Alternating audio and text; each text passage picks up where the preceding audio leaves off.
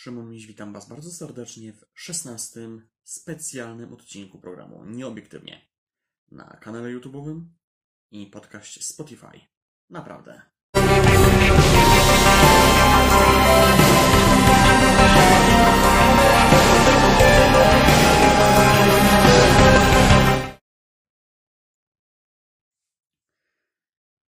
Udało się. Dzisiaj oczywiście specjalny odcinek programu poświęcony wyborom we Francji, wyborom prezydenckim, które wygrał na szczęście Emmanuel Macron. Pokonał największą swoją rywalkę. Niestety, nie w pierwszej turze konkretnie, bo będzie druga tura, ale pokonał Marine Le Pen, która uzyskała wynik gorszy od tego, który miał być według sondaży. Na szczęście sondaże się znów nie sprawdziły. Wręcz się skompromitowały po raz kolejny, ponieważ tak jak 5 lat temu Marine Le Pen była przeszacowana, a Emmanuel Macron niedoszacowany. W tym roku dodatkowo, w przeciwieństwie do tego, jak było 5 lat temu, został niedoszacowany także Jean-Luc Mélenchon, ponieważ zdobył no, dosyć wysoki wynik 21%, co było dosyć dużą niespodzianką. Zdobył 2 punkty procentowe więcej niż 5 lat temu, gdzie wtedy w sondażach dawano mu około 20, nawet 21-2%, a ostatecznie zdobył 19,5. Nie przekroczył progu 20%, a teraz dawano mu około 13, 14, czasem 17%. Zdobył 21. To jest dobra wiadomość, ponieważ y, na pewno wyborcy Jean-Luc Mélenchona nie zagłosują na Marine Le Pen, więc na te głosy nie ma co liczyć. Nie wiadomo, jak zagłosują na mm, Emmanuela Macrona, bo nie oszukujmy się, Francuzi mają dosyć duży problem, jeśli chodzi o liberałów. Wiadomo, taka przeszłość. Mm, to tylko świadczy o tym, że faktycznie no, francuscy socjaliści wymyślili nacjonalizm i naro- na, czy coś takiego jak narodowość. I po prostu to się łączy, i tam po prostu tak zostało, że najczęściej właśnie socjaliści trzymają sztamę z nacjonalistami, bo to jest po prostu naturalne połączenie.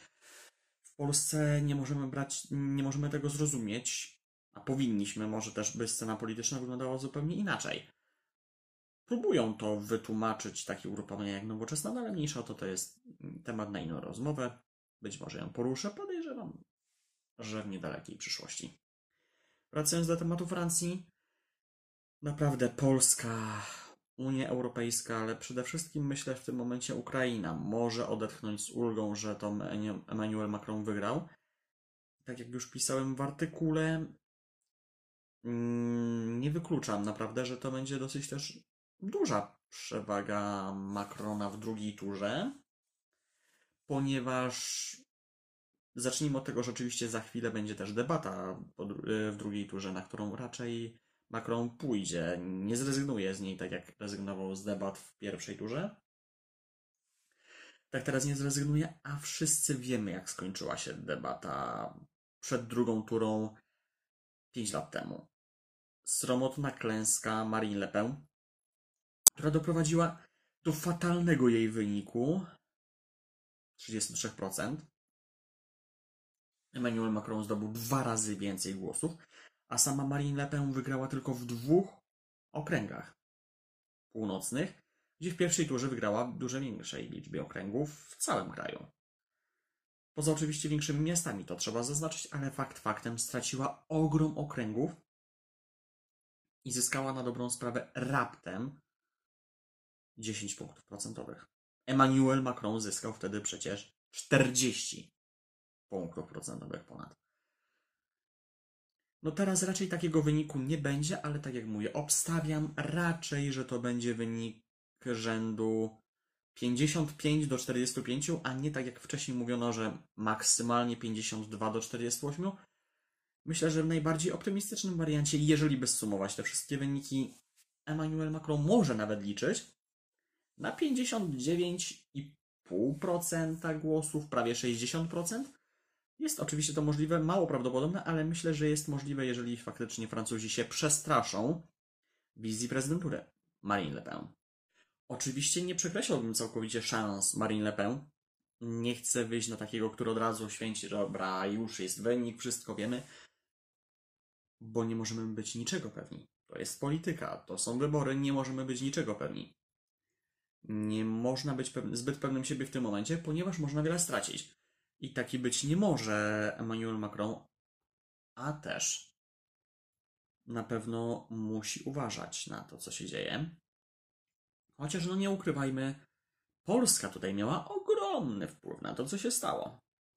Jednak nie oszukujmy się, ale to, co zrobił premier Morawiecki, wyzywając tak mocno prezydenta Macrona i pom- próbując pomagać oczywiście Marine Le Pen, na pewno przyczynił się do tego, że jednak Francuzi wybrali go, no bo nie oszukujmy się, Macron wykorzystał to genialnie, nazywając Morawieckiego pomocnikiem Le Pen. Jednocześnie mówiąc, że to on, że to on tak naprawdę przyczynia się i pomaga Marine Le Pen, a nie powinien, bo jest premierem innego państwa. Więc tutaj Macron rozgrał to koncertowo, za, co się wielkie brawa. No bo naprawdę, ale to jest siła liberałów. To jest siła liberałów, siła jego erystyki, retoryki. Naprawdę wielkie, ogromne brawa dla niego. Bo to jest naprawdę wyczyn, żeby coś takiego zrobić. I myślę, że przekonał wyborców tym wszystkim. Trzeba zaznaczyć też, że 20% wyborców nie wiedziało, na kogo zagłosuje przed trzymaniem kartki wyborczej przed sobą. Ale od początku tak myślałem, że jeżeli sondaże tak pokazują, oni inaczej. A, jest taka sytuacja, że 20% Francuzów nie wie, na kogo zagłosuje, to nie zagłosują na kogoś szalonego.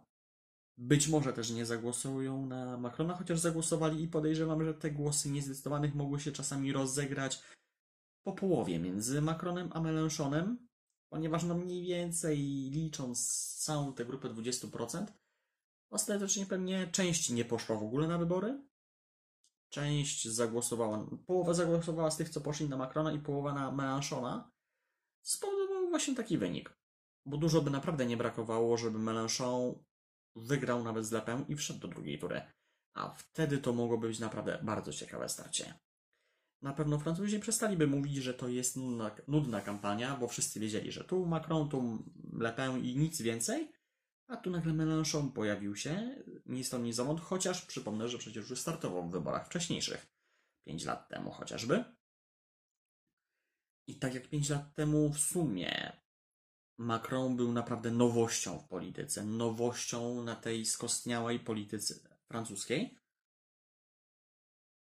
Tak teraz można powiedzieć, że nie było nikogo, chociaż był Seymour. Był Seymour, czy Zemur, jak też niektórzy mówią. Był on taką świeżością, chociaż też nie pierwszej świeżości młodości polityk. Bardziej skrajny od Marine Le Pen, co pomogło jej w drugiej fazie kampanii wyborczej, bo na początku faktycznie miał takie poparcie, że on mógł wchodzić do drugiej tury, a i tak wtedy byłoby prawdopodobieństwo, że tym bardziej dostanie batę od Macrona. Zaczęła się wojna, gdzie Zemur nie zaprzestał retoryki prorosyjskiej. Marine Le Pen zaprzestała, przesunęła się do centrum i to jej pomogło. Bo Francuzi kogoś takiego potrzebowali, chociaż byli chyba na, nie byli na szczęście na tyle naiwni, żeby na nią zagłosować i uwierzyć w to, że nagle stała się polityczką centrum. Chociaż tak jak mówię, polityka we Francji jest zupełnie pomieszana, Według oczywiście polskich standardów, bo według, Francu według naprawdę takich y, faktycznie politologicznych, to tam faktycznie się rozgrywa to wszystko. I tak jak mówię, nacjonaliści są lewicowi, a postępowcy są faktycznie, faktycznie liberalni, tak jak Macron chociażby. I tam naprawdę konserwatyści stanowią trzon socjalistów. I to trzeba zaznaczyć i gdyby w Polsce tak wyglądała taka scena polityczna, myślę, że w Polsce byłoby zupełnie inaczej. Dużo, dużo lepiej. A PiS by nie miał raczej wtedy racji bytu. Byłby wysoko, ale nie miałby racji bytu. Dlatego trzymamy kciuki za wybory Francuzów za dwa tygodnie. Myślę, że też będzie taki specjalny odcinek yy, nieobiektywnie. Za tydzień zapraszam na odcinek poświąteczny, trochę luźniejszy.